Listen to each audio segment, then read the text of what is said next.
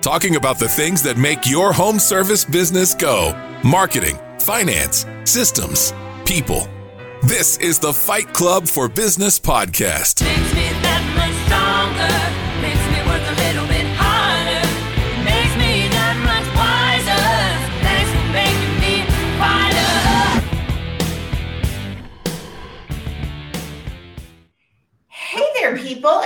Makes me that much stronger. Makes me work a little bit harder. Makes me that much wiser. Thanks for making me fighter. Hey there, people, and happy Tuesday. What's up? Welcome to Fight Club.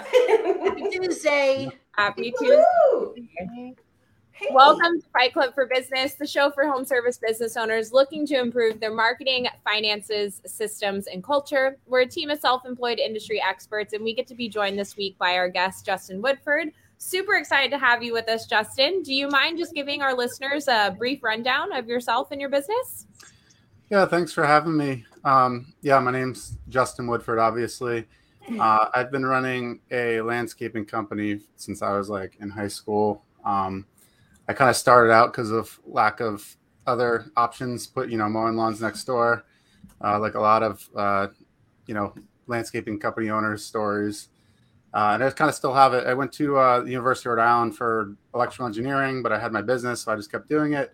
Um, and then just recently, recently about three years ago, I I started uh, Ready Business Systems, where we use uh, we help other business owners uh, build out their systems and marketing uh, for their own businesses.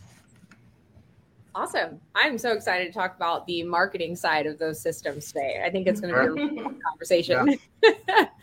awesome. Well, thank you for joining us, Justin. My name is Taylor Maroney. I co own a power washing company in South Florida called Pure Power Washing with my husband. And my background is in marketing. I worked in marketing for about six years. And in that, found my passion for helping business owners understand the numbers behind marketing so they really can make better decisions based upon that. So, super excited to have you with us today and welcome back to Fight Club, everyone. Yeah, thank you. Awesome. And my name is Megan Likes. I'm the founder of Bookkeeping Academy Online. I educate and empower small business owners to know their numbers so that they can live more financially rewarding lives. I also own Likes Accounting Company, a full service accounting company uh, where we do all the back office bookkeeping and financial coaching that you might need for you and your home service business. And I own a window cleaning, gutter cleaning company with my husband, Jeff, in Northern California. And I'm happy to be back. Welcome to Fight Club. Hey, and I'm Michelle Justin. Nice to see you again. We're both certified advisors at Service Autopilot. So I've seen you in a couple of worlds. Um, I also own Pink Collars. So if you need help with your texts, emails, phone calls, all of that traffic coming into your home service business, you can outsource that to my team. And I am thrilled to talk to you today about systems because I feel like you and I are going to have a lot in common. Welcome to Fight Club. Thank you. And uh, lastly, I'm Martha Woodward, and I am co founder of Quality Driven Software. I owned a maid service for 13, 14 years, and I was a certified advisor with you guys, um, but not involved in that anymore. So, anyway, welcome to Fight Club, Justin, and thanks for joining us. I hope we have uh, lots of those service autopilot viewers on here plus anybody else. Everybody's welcome. Awesome. Well, I get to steal you first, Justin, and we are going to talk marketing systems, slightly stepping on Michelle's toes here. Just, Nah.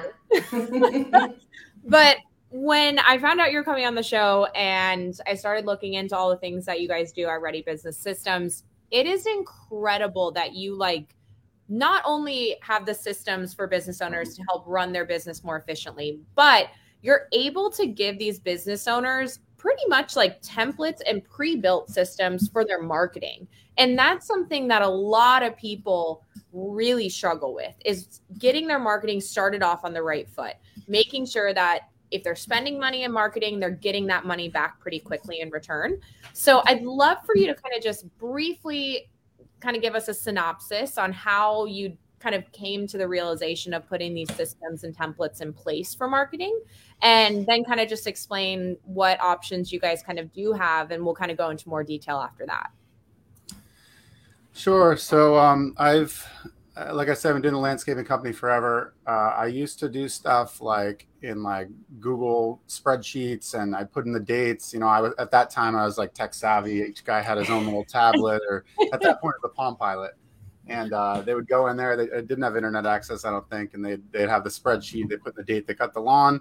I'd then go in there and I'd copy and paste that into QuickBooks and boom, send out the invoice. Um, so that Hmm. worked, but obviously, you know, today stuff is you know way more advanced. Uh, so I was looking into software. Um, I ended up like on YouTube, and that's where I ended up using Service Autopilot. Awesome. Uh, you know, did a lot of stuff. They've continued to add features, but uh, what really got me geeking out, you know, like I said, went to school for electrical engineering, so I definitely have a, a nerd side to me. And um, I started. Uh, they, they built out.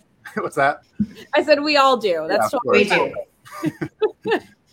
So uh, yeah, I, I started. Uh, they, they when they had the automations feature, I started messing around with that, and it's just fun, you know, um, building out different stuff, and I kept adding to it, adding to it, and um, so I was doing that for my own company. It was just really cool, just watching stuff happen, like watching text messages go out, and eventually, you know, for the most part, once you set up, it just keeps working and working, and you then you're just kind of fine tuning it. It's kind of like you know, in the landscaping world, kind of, you know, installing a patio, and then you still got to go there and, you know, you still got to pull the weeds once in a while type of thing. So um, I got that rolling. And then I was getting kind of, um, yeah, I've been very detached from my business for a while just because, like, I didn't necessarily, you know, like I said, I kind of grew up with limited options. So I started a landscaping company, but it's not necessarily my passion. Like, I like technology and, and stuff like that.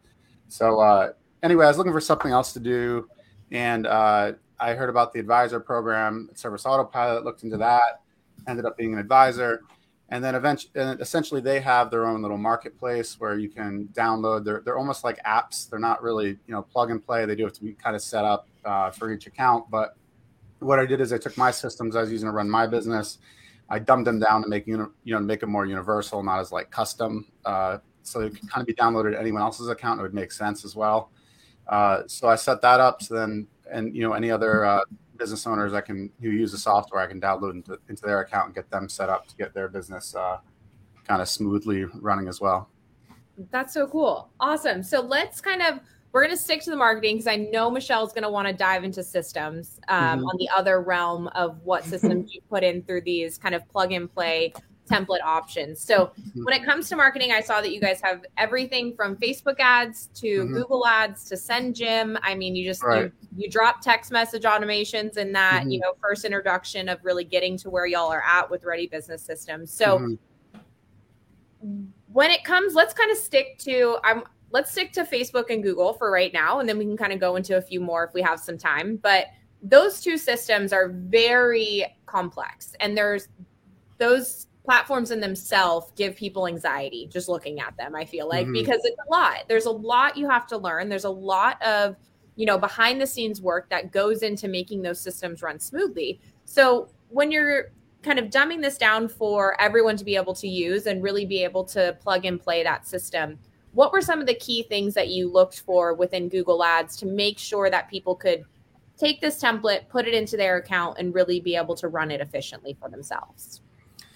Um, so I, actually was one of the I was very early on with with uh, Google Ads, and um, until fairly recently, I was I was doing it myself, and um, so we started you know we started using we found it was a very low cost, and at that point there wasn't a lot of people using Google Ads, and Right. uh, so we started seeing you know looking for the the cost per conversions, um, trying to optimize those ads for different companies, and yes, they can be downloaded into other accounts as well. I'm not sure if I answered your question all the way. no it does because that's that is a key point with google ads Yeah, yeah. lower cost per click it's Mhm. very it's very easy to operate once you learn the system itself Right. So having now, did you guys have negative keywords that you kind of helped them with? Uh, did you um, help them with kind of structuring their ad copy? Is that some things that you worked with as well?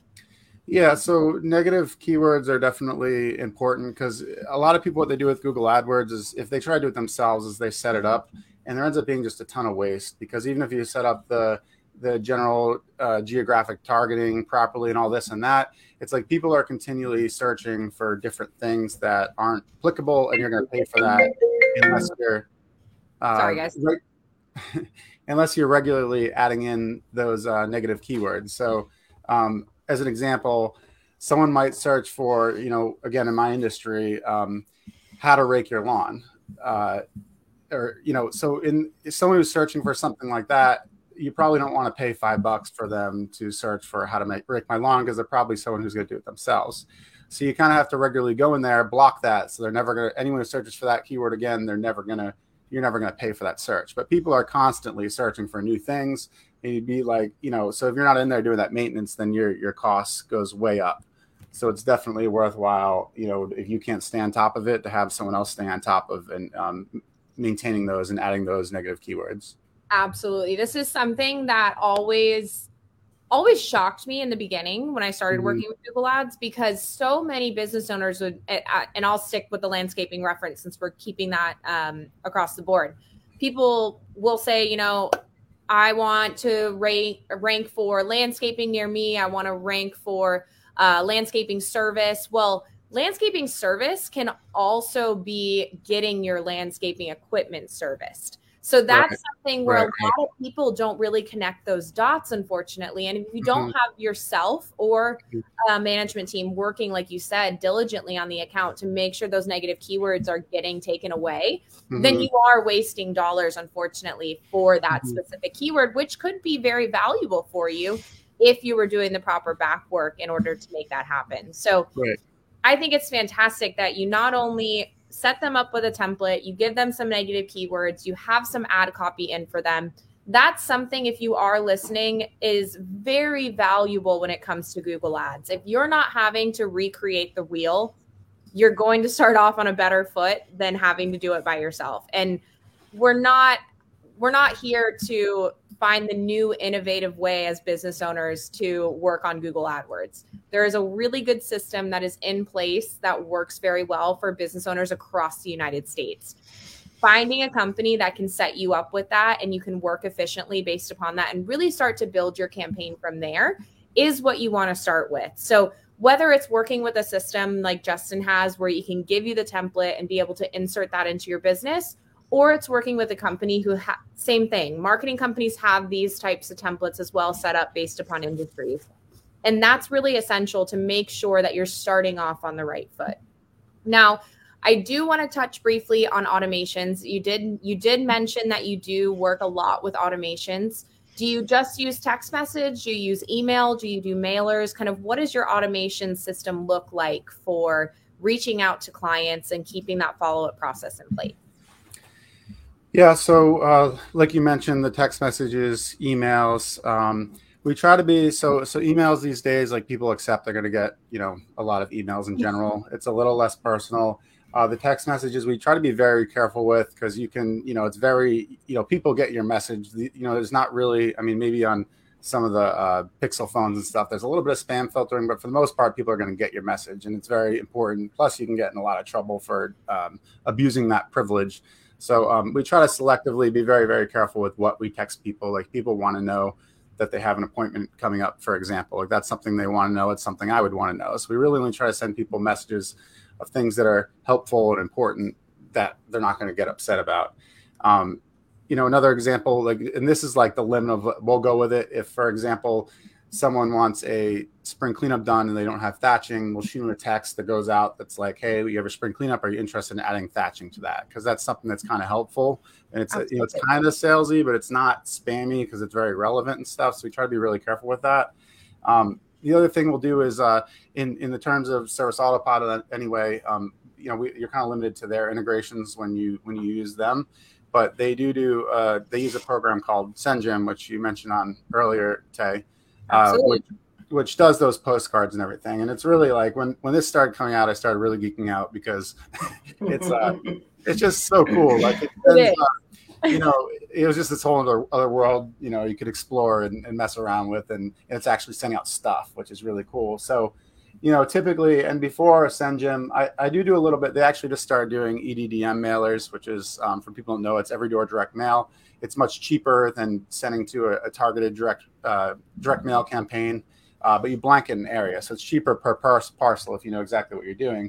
So before they did that, we would do we'd still have to go. Uh, we do the EDDM manually uh, through through a different platform through the uh, the postal service, but they actually built that in now, so we don't even bother. It is a little more expensive through them, but it's just convenient because all of our postcards are in the system.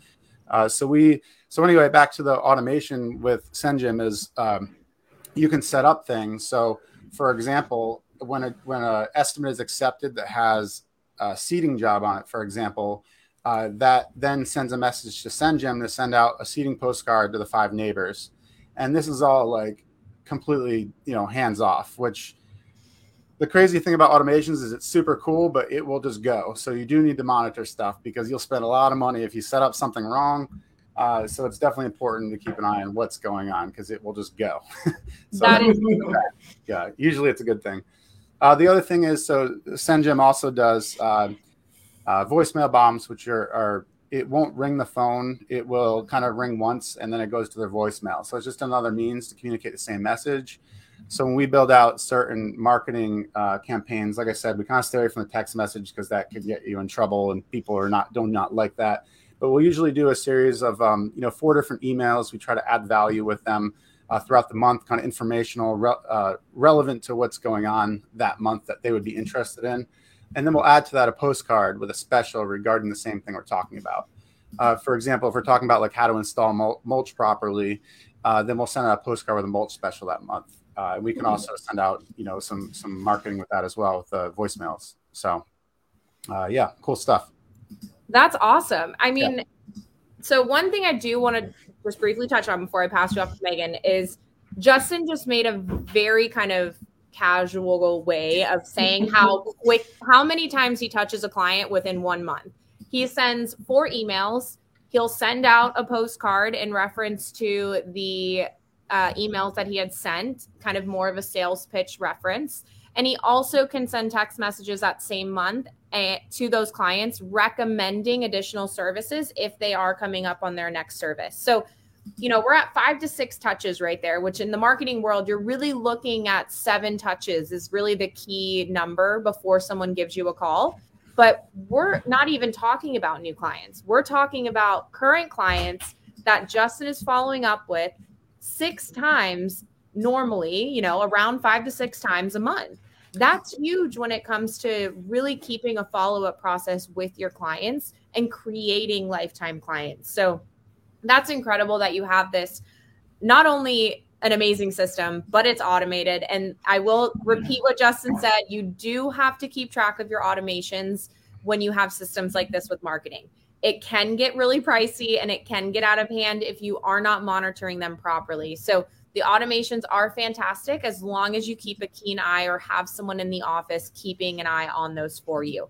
Um, business owners should always have some form of a hand in the marketing world. I do really believe in that since it is, you know, the business dollars going out to bring in new leads. So if you do have someone working on that, at least check in with them once a month just to get updates on mm-hmm. what's going on in that world. So that way you are aware as the business owner of what exactly is happening in the marketing realm, how much dollars are going out, how you can make tweaks and adjustments based upon that. So it's kind of a perfect segue for Megan since we are talking about dollars and we're talking about some money and management when it comes to marketing. So I appreciate your time, Justin. Thank you. And I'll pass you off to Megan for finances. I was gonna step on your toes, and then you stepped on my toes and asked the first two Can I add in one other thing, Tay? Uh-oh. Uh, one Go thing I for forgot to mention was uh, the ticketing system. So things that can't be done, like obviously there's some stuff that can't be done automatically, like putting out yard signs, for example. So that was another touch when you were mentioning all that stuff. We also get uh, custom yard signs made that are very, very simple message, like mulch, and then our phone number, which is very easy to remember, 855 RI Lawns. Um, so that's just another way that we'll also market that same theme. So there's another another touch there for you.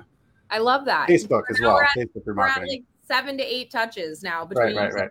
yard signs and Facebook Yeah. for clients. This is Yeah. I, I'm geeking out over this, so I'm gonna have to be quiet for a little. Okay. Anyway, just want to throw that in there. But I love it. Well, so Justin and I met in Denver this last year at GutterCon. There is a gutter conference for gutter installers and gutter cleaners. Uh, shout out to Bren for organizing a very, very fun conference. Um, and I remember your presentation, Justin, and you had all of these brilliant SendJim postcards. So that's where we were going to start today. So I'm Okay. glad that you did that in the appropriate marketing place with Tay mhm. um, because that makes sense. Um, so I've got a. Usually, I give you a menu of options, but I really want to hear what you have to say about all of these. So we're just going to go fast and go through them. Sure. Um, I'm going to start with this question of what is your favorite thing to automate in your in a business. So if you start working with a company, Ready Business System, Systems, and they're old school, like pencil to paper, note takers, what's the first thing you automate? So I, I do have some people come in from scratch, and one of the first things, well, I'll get to that. I, I, I want to have a website because really that's the hub for everything, and like and the forms and all that stuff. But that's one of the early things I take on. But we actually uh, the estimate follow up, like I try to install them in the way. So we have like we have more, but I haven't gotten around to actually updating stuff once we got busy. But we have like 14. We actually have more than that, but I tried to put them in order and such that they're basically adding the most value the fastest. So taking both into consideration. Uh, things like like we have a marketing automation that, like I was mentioning, it goes out each month, but it's very custom. It takes a long time to start adding value per se. Um, but something that's that's very easy and fast to set up that adds value immediately is like an estimate follow up. So most of those people who are on a piece of paper running around, um, they don't, you know, they're doing a million different jobs. You're lucky if like a they call you back, b if they show up to the estimate, c if they actually send it, um, and beyond that, like you know, they're not calling these people. I mean, this is for smaller companies that don't have the manpower and stuff. You know, they're not calling to follow up on these estimates, and that that you know, most people require a lot of follow ups. Also, if you stay really on top of it, they don't get a chance to look elsewhere because they may be kind of stalling, trying to to get an estimate from other companies. But if you're really on top of them and you're ready to go, and you know, they're, they you don't have time to look around. Like, all right, I guess look at this guy a shot. So so we try to install that first because it, I like love I said, that. I'm gonna st- I'm gonna stop you there and just say that Yeah. we were those people. So like for the first Right. ten years of our company, we would go give an estimate and there would be no follow up. Like we would Right. never talk to that customer again. And you know we had no idea how many what percentage of people would call us back or not call us back. Um, we plugged in ResponsiBid to our business and they kind of automated that follow up Mhm, sequence mhm. for us and and that was like so eye opening. The fact that oh Right. wait they actually want to hear from us again. We're not like spamming them or being salesy or bugging them. yeah, And we we made a friend named a guy named Roy- Royce Ard, and I love to say Royce has a follow up sequence that's in for declined uh, that Mhm. goes seven years. Like Wow. he just, you know, he's like he's like eventually they're gonna want it. They're gonna want my attention, so I might as well just stay top of mind. And they do want his attention, so I love that. That's fantastic. Um, you are doing something very clever, and I would like to know your secrets about using SendJim in hiring and recruiting. So you had this great Uncle Sam postcard. We need you. Oh, Um, yeah. Yeah, it was very good. So how are you doing that? Because uh, Don Williams, if you're listening, I would like to integrate Hire Who and SendJim, and I can't yet. So um, I, I like this idea of you know throwing a voicemail bomb into a nurture sequence for a potential employee, uh, or throwing in postcard automations for onboarding. Uh, how have you done this? Is this a service autopilot secret that you're plugging all of your potential hires into service autopilot and then using it for recruiting, or what? yeah. So sauce there? Uh, doesn't. They integrate with other CRMs as well. Um, but what we do essentially is so I was running the problem that most people probably do that there's all these different uh, hiring platforms out there. You know, obviously, you know, Indeed's a big one. Uh, you throw your ads on Craigslist, Facebook, and then usually those are going to go into your email inbox. And then it's just a organizationally, it's like challenging.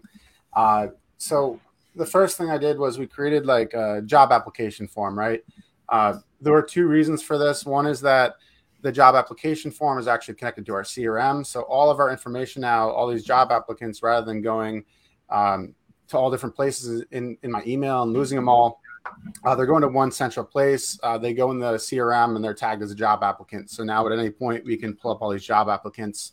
We post the same. So on our job ads, we say, you know, you must apply through our website. So the the second reason why we do it this way is because like everyone's been there like it's so easy to apply for a job and indeed it's like apply now apply now you click the button like they click it on like you know 50 jobs in an hour and then the, you know these how strong are these leads like what's the quality of these leads you know so we intentionally force them to go out of their way to make sure they actually because if you want a job you're going to read it thoroughly you're going to go to the website read about the website you're going to fill a job application so granted yeah maybe we're missing out on some you know, on some applicants, uh, but it saves us so much time because you know we're making sure we're making them jump through some hoops.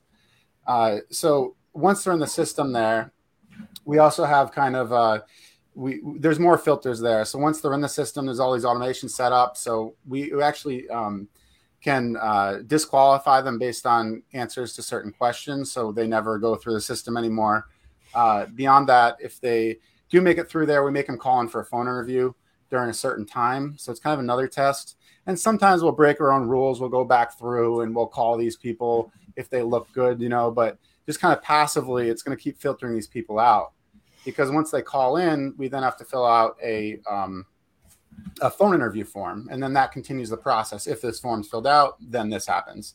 Uh, the, then if they fill this form and based on the answers to that form, we, again, we can disqualify them again, whoever answers the phone if they approve them, they're then told to come in for an in-person interview uh, at a certain time. So uh, that's the process for like getting our our applicants in there. Uh, we don't get you know we don't get a ton of job applicants, but the people we get are are well vetted, so they're not wasting our time. Um, Yeah, it sounds like I mean you basically created a marketing funnel where you're attracting a lot and then you're filtering them down right. and you built your own applicant tracking system within Service Autopilot, Right. which uh, shout out to Diana Henley. I know she's doing something very similar with her Right. filtering and her texting and emailing with them. Yeah. And and then how how does SendJim play into that? Are you just setting up automations from within that sequence that are touches to your applicants, or are you trying to get more applicants using SendJim, or both? So I was about to say, so now we have this. So that was just the kind of preface. But so once all these people are in the system, right, we have all these job applicants over the past years. And just because the person doesn't want a job now, if you stay in touch with them, they may want a job later. Just like that seven years lost, right? Like it's kind of the same thing for customers and for for employees. So, you know, we then put them on a, a marketing sequence where same thing, we're sending emails, sending postcards different times of the year uh, to anyone who has that job applicant tag on them that's been filtered that we would like to hire. So we're staying in touch with them throughout the year, uh, telling them why they should work at our company, et cetera, et cetera. So we're staying top of mind. So if things change, the job they got instead, you know, they don't like, uh, then then you know we're we're top of mind to call for you know to touch base to for a possible position. I love that. Okay. Um, I, because I'm a numbers nerd, something I really struggled with for a long time was SendJim, and I've I've never gotten a good answer. And I just decided, you know, I, I'm gonna have to go for it. I'm gonna just have to do a blind faith thing. But Mhm. it's hard to measure ROI with SendJim. Mhm. Now, I've had some really successful voicemail bomb campaigns and Daniel Dixon hates this, but I'm going to say it out loud.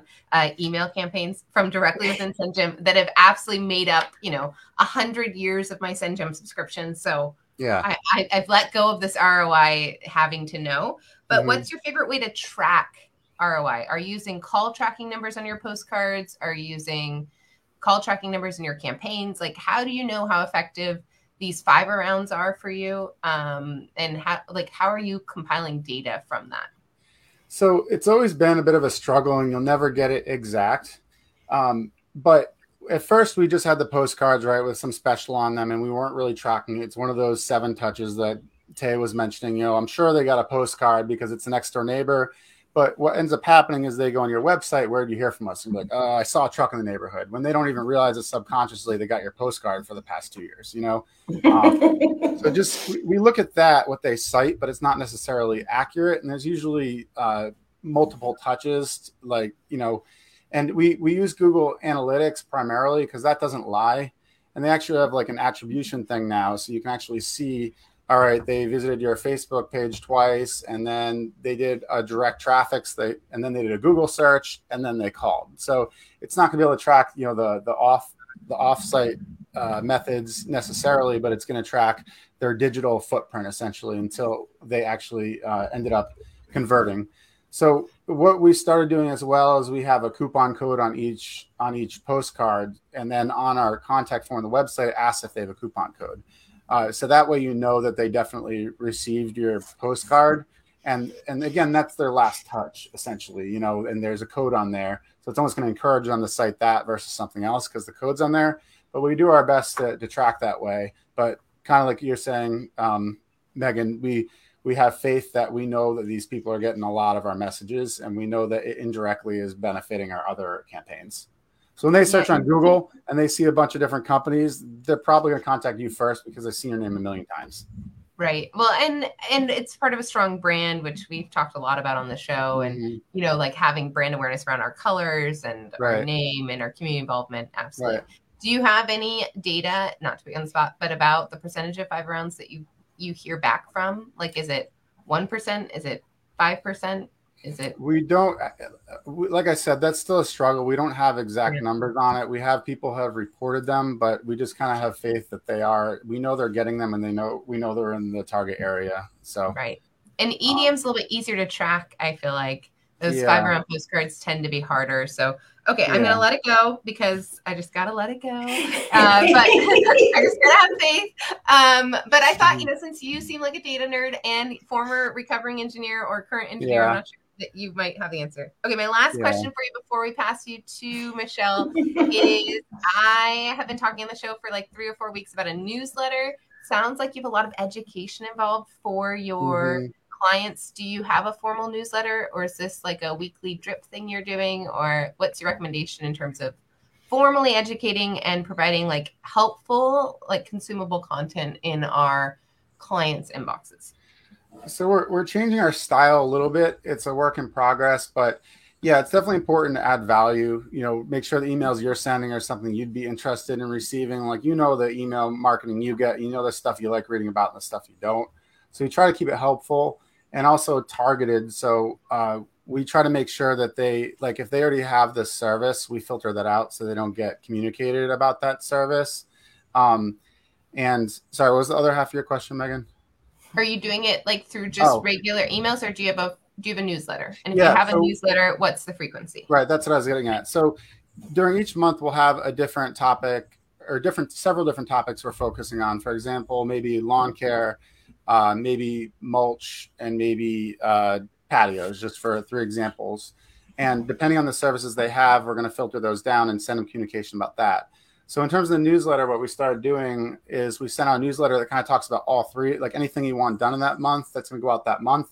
If they already have those services, they're still going to get the newsletter but they're still going to get touched on about all the all the services, even though that month you're focusing them down a certain pipeline, uh, trying to sell them on a specific service. Perfect. So we do, and we usually do a blog post as well because that helps with SEO. So we'll link to a blog post. If you can get personal, great. Sometimes it's difficult to get those photo, you know, job site photos uh, describing, you know, what you're doing and the project, but that stuff's great. Like clients love reading that stuff. Uh, so we usually have a link to the blog post. We actually have a, a format like on an Excel document, but uh, then we talk about the different services um, and any holidays, any closures, and stuff like that, that that that's going on that month. Awesome. That was super helpful, super fun. You answered all of my questions. I'm going to go like execute some of them, and I'm going to pass you to Michelle, who's going to talk to you about systems, which we've been talking about. Ah, we have been it the whole time. I'm so excited. We are all in the zone today. Um, a couple of quick things I just kept hearing over and over as you were talking, and it was the word disqualify. I think a lot of owners of businesses get really nervous about disqualifying things, right? And whether Mhm. it's a customer or a service or an employee.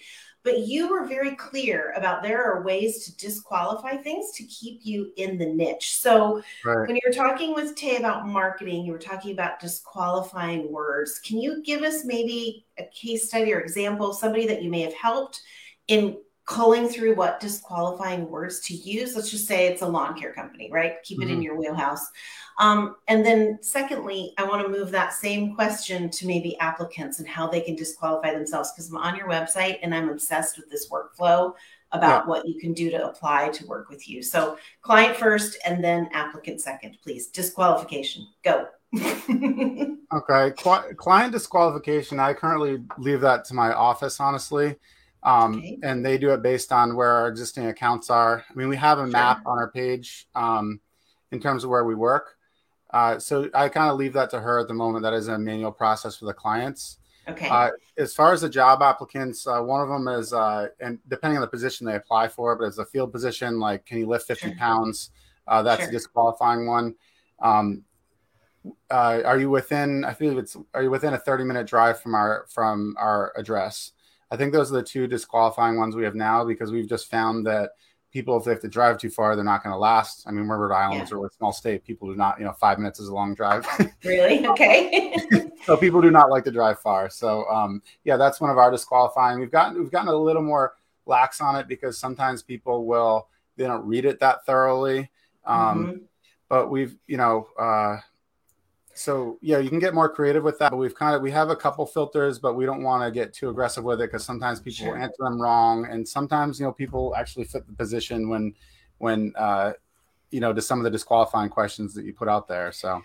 I do like the do not call part though. Tell me what led to putting that on the website. Don't call if you're applying for a job here because that Oh, seems well, counterintuitive, right? Yeah, there's other things we look for. So we put on the, and I took this idea from someone else. I was on some website sometimes, like that's a great idea.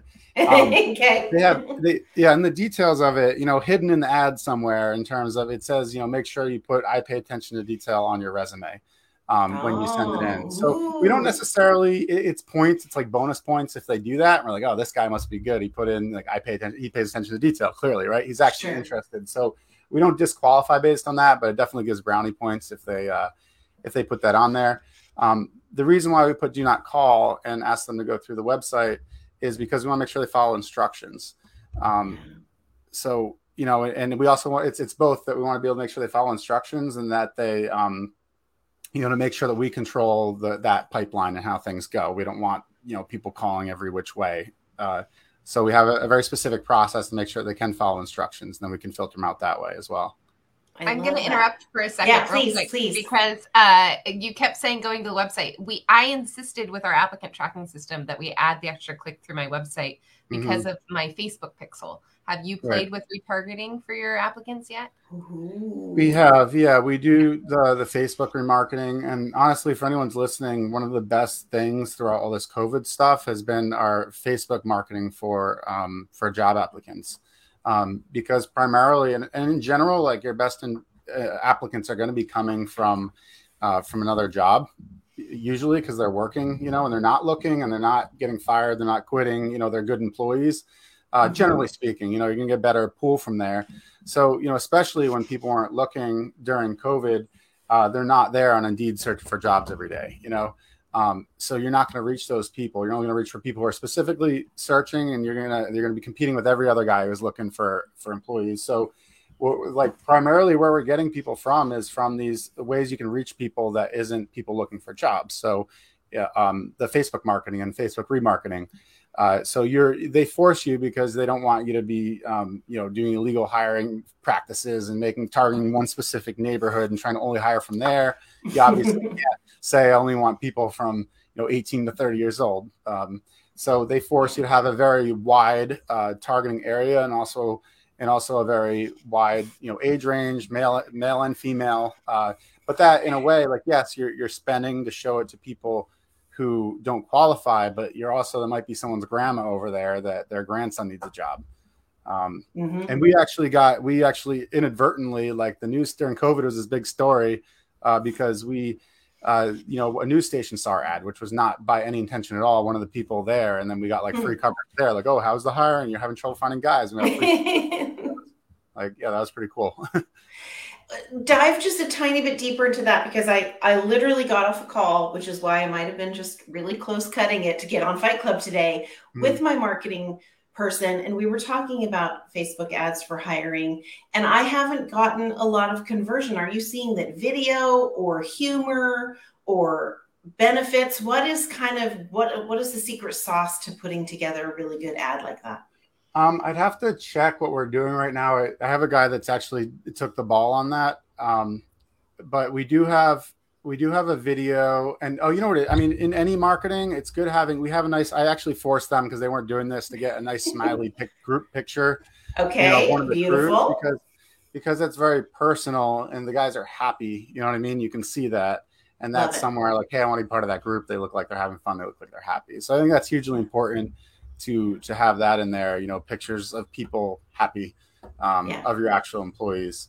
Um, but even better, you know, if you can have some sort of recruiting video and stuff like that, um, that obviously helps attract people as well. Interviewing your employees, um, talking about the job, etc.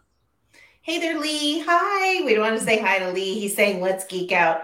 Um, I just had an employee do an, a testimonial without even being asked. She got her phone, she did the thing, she clicked record and sent it to me. I was blown away. So we'll be using awesome. that for sure. Yeah. I know. Yeah. I know. I didn't even ask. It was awesome. So Yeah. this Yeah. is a perfect segue to hand you over to Martha. Thank you so Okay. much, Justin. This was awesome. No Thank problem. you.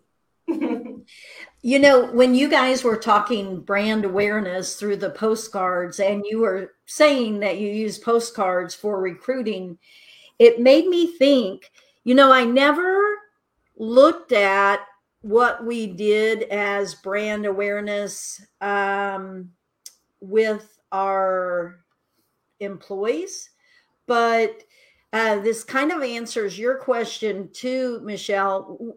The more people can use making their audience aware of the behind the scenes and their culture, Mhm. I mean, that is brand awareness for your culture. And um, anytime that I posted things about basically gratitude for our employees and, you know, maybe any kind of thank you thing that I was doing for the employees, but to really talk about the gratitude and put that up as a post, invariably that would bring me client leads and it would Mhm. bring me applicants. Interesting. So Good. I love it. think that's something that we don't use enough. But I never you I never associated brand awareness with my culture. And I think we should all lean into that for sure. Um, so Hmm. anyway, let's talk about your brand awareness, Justin, as far as uh, your culture. Like, uh, do you try to use some of your behind the scenes? Like, what's on your postcards? What do you, what are you sending out for those recruiting ads? Uh, so usually we enter like the benefits, the pe- the things that people would like to see in a job. Um, Mhm. a lot of people, uh, you know, as I've as I as I've heard people, you know, obviously people need a certain amount of pay to get by. Um, Right. But it's more important that they like like their coworkers and they're happy at their job is like beyond basic needs. Like if you can't pay your mortgage, obviously it's not gonna, you know, it's not gonna cut cut it. But um, beyond basic needs, you know, generally speaking, like it's more important that they're happy um, and they like their coworkers and they like their boss than it is that, and they like their job, what they're doing, than it is like the pay. Um, so we try to mention there is. See, I gotta, I do have to go back, and I've been meaning to do this to go back and kind of change the tone a little bit, and rewrite a little bit. You know, we offer the sign-on bonuses and stuff, but I don't know if that's really attracting the the right people. I mean, it helps, but um, we do mention the reasons, you know, why you'd want to work at this place versus another place. Um, you know, put yourself in, in their shoes. Like, what, you know, why should they come work for you? It's like, you know, all the employee marketing should be exactly like you do for your customers. Like, you're trying to sell them on the job, right? You're trying to get them to buy, trying to book them, trying to convert the lead, right? It's the same thing. Right. Um, Right. yeah, Yeah. So for like if I had a lawn care landscaping business, I would probably take a picture of my guys having a cookout at the shop and then make sure that you know there's something in the background that identifies what kind of work you do but having a bunch of guys standing around Yeah. talking that would go on my postcard and say Focus on the come work with us you Right. know yeah. and and that because people are looking for community they're looking um, i heard something once and it really stuck with me is when somebody applies can they see themselves fitting in at your company? So those images are really powerful. If you want somebody who will fit in you know then you want your ads to portray you know what what you have to offer and what kind of environment it is. So uh, megan and jeff at their window cleaning company they did a cool like rock climbing you know social event and stuff like that and um, i mean how cool would that be to put Yeah. that on the postcard uh, and and- then yeah values and culture, hired- right? Like that's your values essentially is if you want to fit in, you want to make sure they know the, the values and what you value and then the culture, what you know, which is kind of part of the values in terms of you know who you want to attract and who's going to fit in. uh, one of our sticking points is that we we're good about doing this stuff and then we forget to like record it and then we forget to reshare it. And so that day just a quick aside we were really clever. We took our it was a surprise day so we had a big job book for all teams. It was one of these surprise days. We took them to Mhm. breakfast. Then we took them to we defined our mission vision and values as a team. Then we took them to rock climbing then we took them to lunch at a pizza place and we took pictures of all those things and they were like this the smiley close-up pictures but we had three or four different settings of team building uh, that turned out to be really good graphics collateral. So if you're like i don't have these pictures which lee baker just sent me like the happiest cutest picture i wish Yeah. you would share it in the chat. Um, and you can get all those pictures in one day and they can look like you know they're from different days because you're changing scenery so that's yeah my no that's, that's great. It's, it's you know every you know even i'm taking ideas from this like you're right martha like about focusing more on that's a good perspective on the you know what what are they looking for? Put yourself in their shoes as as employees. Like what do you want? You want to work at a job that's fun right? Where it looks like people Right, right. Yeah. I mean, sure, you can put a picture of your shop or hmm whatever, but that doesn't give you a warm and fuzzy feeling like, you know, seeing a group of guys out playing paintball or what, Yeah. whatever, whatever Yeah. that vision is. Um, Marlo is asking, how do you know what areas of town to target for the type of employees you want to attract? Now, I also did some EDDM, and so I'll answer it, and then you answer what you did, Justin. Um, what I did, Marlo, was I looked at where, you know, you can on Google Maps, and I'm not near as good at this as probably Justin is, but you can put all of your employees' addresses. Um, and if you if you get the address on the application, um, I don't think we did. Uh, we just needed to know if they were within that radius. But anyway, all of your current and past employees, then put them on Google Maps, and then you should see some commonality. Now, I was in a small city, so it was probably easier, but we could target that area. How about you, Justin? How did you know where to send it? Yeah, well, like for us, you know, that is a that is a, a good idea. Like with the EDDM, um, I've never done EDDM to try to find employees, but why wouldn't you? It's the same thing you do to get customers, right? Um, but yeah, so our our postcards are going to people who have applied for jobs, so it's kind of like Okay. a remarketing Yeah. versus yeah. like marketing for for new leads. Um, but and and then also the, our reach, our broad reach, like your EDDM you're using is that broad reach. But um, and I think that'd be great. In addition, you know, that's another way to touch your different uh, uh, potential uh, employees. Uh, but we're doing it with, uh, like I said, with the Facebook marketing, and you can't target. I mean, we can get, you can do it. I forget the minimum radius. It probably depends on your geography too. It might be like 25 miles or something. I'm sure it depends on your, you know, the population and stuff. But um, so we do a we do a radius. We're hitting all those people anyway. Um, Yeah. But I like your idea of, you know, like you do for customers. Why wouldn't you send out direct mail to try to? Did that work for you when you sent out that direct mail to those areas? You know, it wasn't the best thing that we've ever done, but I will tell you um, because, like Megan said, it's hard to get that ROI. But um, one of the best things we did, and I don't know if complexes would let you do this as much anymore, but taking, you know, we used door hangers back in the day. And really after we had stopped using door hangers so much for clients we started using them for potential employees. And so we would take them to some low income housing areas um, and ask apartment complexes we couldn't go hang them on the door but we would ask if we could you know bring in one of those uh, acrylic stands with the door hangers. And the other place is at churches. The churches you know they always want to help and they have bulletin boards so we could go put up. And i think when you do that to stand out you've got to have very professional i mean they don't want the you know, they don't want a printed sheet of paper thinking you're fly by night, but a professional brochure or door hanger and um, absolutely capitalize on the whole culture thing, not the what I need thing. Yeah.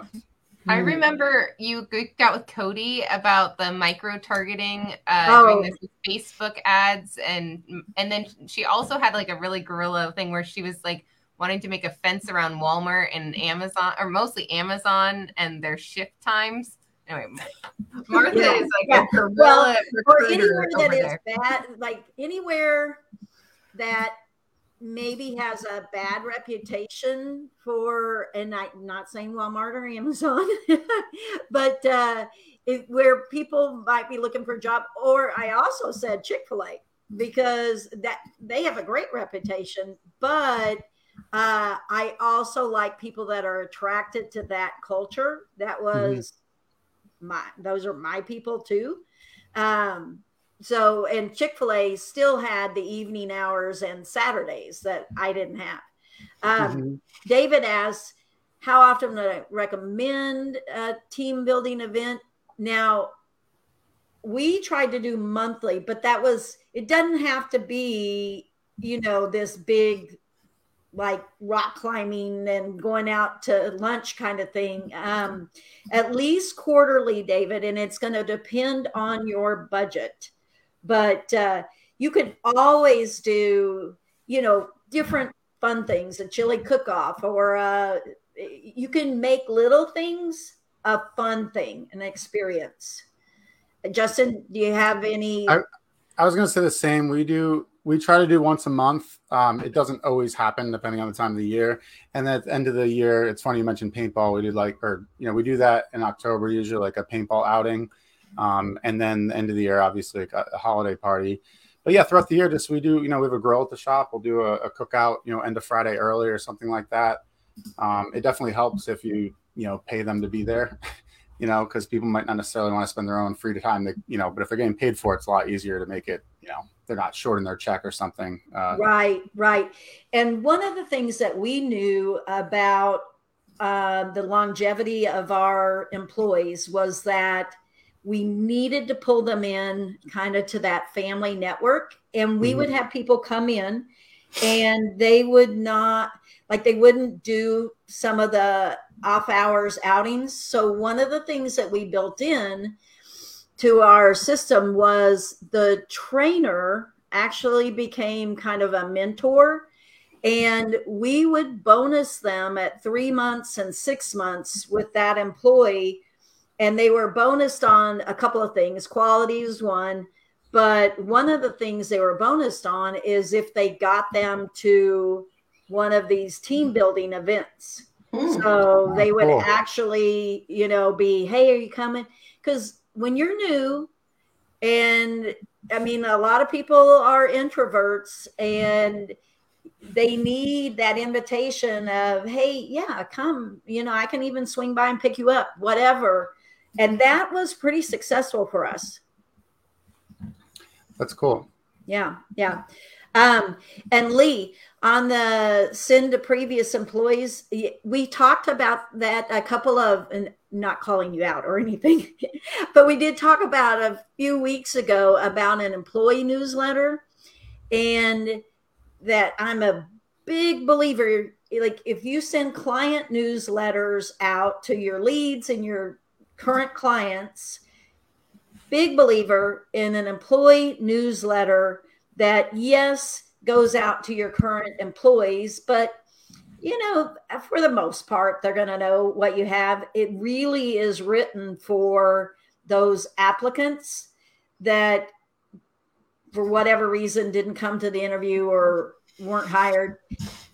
And it's a great way to give them a glimpse into your culture because in that newsletter you should be talking about events you have coming up it should be employee brags it should be a look into your company Abs- Yeah, and people are going to be at their own job and be like, hey, we don't get this stuff. That looks fun, you know. It's kind of like this group you want to be part of, right? Yeah, I like Yeah, that idea. yeah Mhm. Um, and one one other thing regarding Megan, I was the exact same way about not taking pictures. I was the worst. And so if if you live in a town where there's um, a lot of Airbnb listings, you can go to Airbnb experiences. I have not done this myself, but I just know it's a possibility.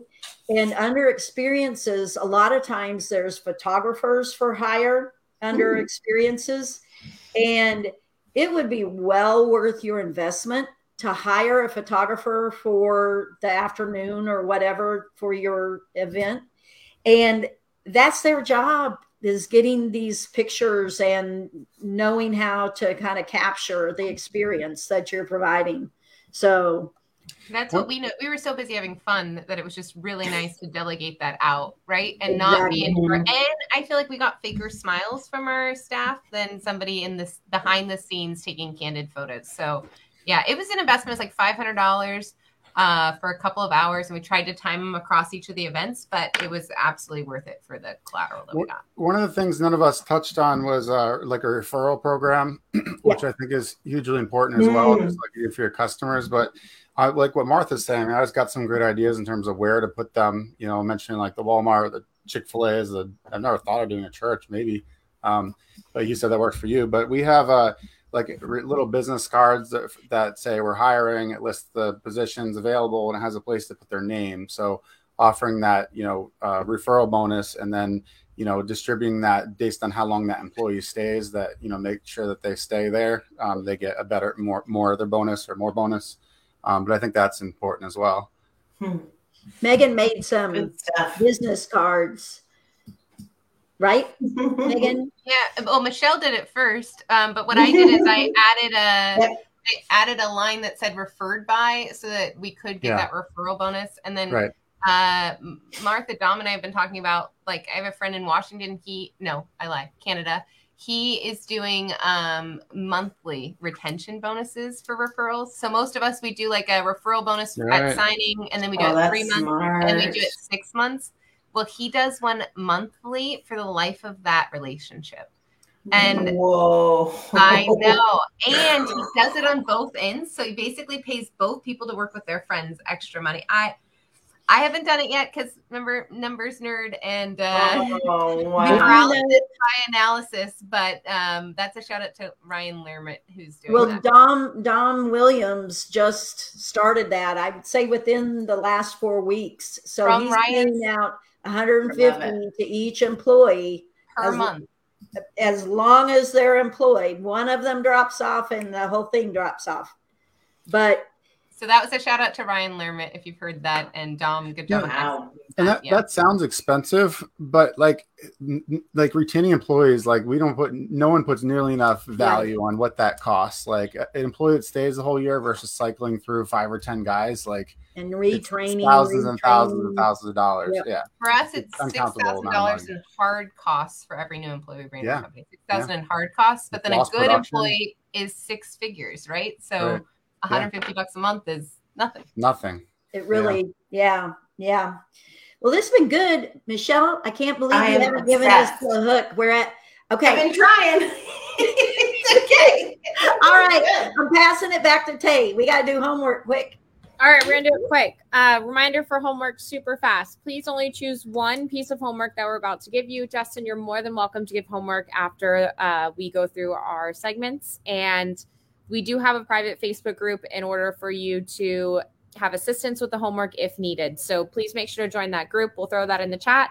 And again, big reminder please only choose one piece of homework. We want this to be the difference maker from listening to this podcast. We want you to move the needle forward in your business, and we want you to see progress before you meet with us again next Tuesday or whenever you're listening. So, as far as marketing homework goes, I'm going to keep it short and simple. I want you to analyze about how many touches you have for your current clients on your client list. So, are you sending them one email a month? Are you sending them an email per week? Are you not sending any emails at all? Are you sending text messages? Are we sending out some postcards? What does that follow up process and kind of nurturing process look like for your current client list? Just get that baseline number and then see how you can potentially increase that over the next few months. I like it. And I'm going to be Tay this week and I'm going to talk about uh, marketing automations. So if you don't have any marketing automations in place in your company right now, I'm going to challenge you to give you a ton of ideas of different ones you could plug in. Like you could do SendJim Five Arounds, and we dropped the link to SendJim if you're not a SendJim user. You could do voicemail bombs, quality control follow ups after the job. You could do uh, estimate follow ups to see if they want to continue booking with you. Um, you can do this in your recruiting and hiring process, but I'm going to challenge you uh, to set up a good automation. Probably takes less than an hour, and it's something that can run if you're me for years without being looked at. if you're Justin and smarter, you will look at it to make sure you're not wasting money. Um, but I challenge you as your homework this week to set up an automation and uh, and see what kind of leads come in. You totally swiped my homework, Megs. but that's okay. That's okay because I'm going to link the uh, Service Moxie, their entire suite of services that they offer. So if you're like me and you like to outsource everything and you don't have time to do Megan's homework and actually build it yourself, you can go over there and find someone that can help you set something up with Service Moxie, SendJim, and all the stuff. So the link is in our group. Make sure you join our our uh, private Facebook group. We've got lots of cool content in there, and it is loaded. And I'm going to hit post, even though Megan, you might have swiped my homework. No, that's good. But even even Justin will help with automations. So Justin, I will be connecting. after. Absolutely. So uh, plug Oh, to- yay! that sounds interesting. Uh, yeah, and Lee, you're a show off. We love you. Lee, Lee, automations are 100% priceless. You're right. Okay, and I think I'm going to redo some homework um, because I love, I really love telling you to lean into your culture and promote it, you know, the brand awareness. So the homework part is going to be get that employee newsletter going monthly and it's sure send it out to your current employees but you're writing it for past applicants and it's um, a lead attractor so and then justin um, you don't have to give homework but you're more than welcome to give homework I thought of something. I was like thinking I was going to be like, I don't have one. um, I was just going to say, make sure a you have a website, and b make sure you have like pictures, like personal pictures on your website. I think that stuff's very important, and Google reviews. But maybe that's three homework assignments, depending on where you're at, right? right Awesome. I love it. now justin how would people get a hold of you if they wanted to Uh, our website's readybusinesssystems.com. okay Um, it's probably the easiest way. Uh, we're on Facebook as well. So, all right Yeah. Awesome. And LinkedIn, you can reach out on LinkedIn. I saw you guys on LinkedIn, and I know Robert and Yesenia in your group, and those two are powerhouses. So Oh, you've really? got a Yeah. really high level group of people that Oh, work Rob's with you. So awesome. Yeah. Yeah, they're excellent, Yeah. excellent individuals. So that's cool Yeah. that you work with those guys too. And we always end Justin on a quote. So I found one that I thought was really cool for this week. It's got some really good keywords in it. Hopefully, they're not disqualifiers. And it's from Michael Hyatt. And he says that automation is solving the problem once and then putting it on autopilot. So thank you so much for your time today. This was so fun. We learned a lot. I, for one, have already typed out like 16 things for my team to start working on. So thank you again for your time. I learned And stuff too. Yeah. Yeah. I- I know too. Churches, Walmart, ongoing I know. I know. I was writing like a exactly. Thank you, everybody, and have a terrific day. And thanks again, Justin, for joining us. Awesome. Thanks for having me, guys. bye Okay, bye everybody. Have a great Bye. day. Yep. See ya. Connect with Fight Club for Business. Join our Facebook group where we have weekly homework, accountabilities, and an awesome community to help you fight for your business. Facebook.com slash Fight Club for, as in the number four, business. Fight Club for Business.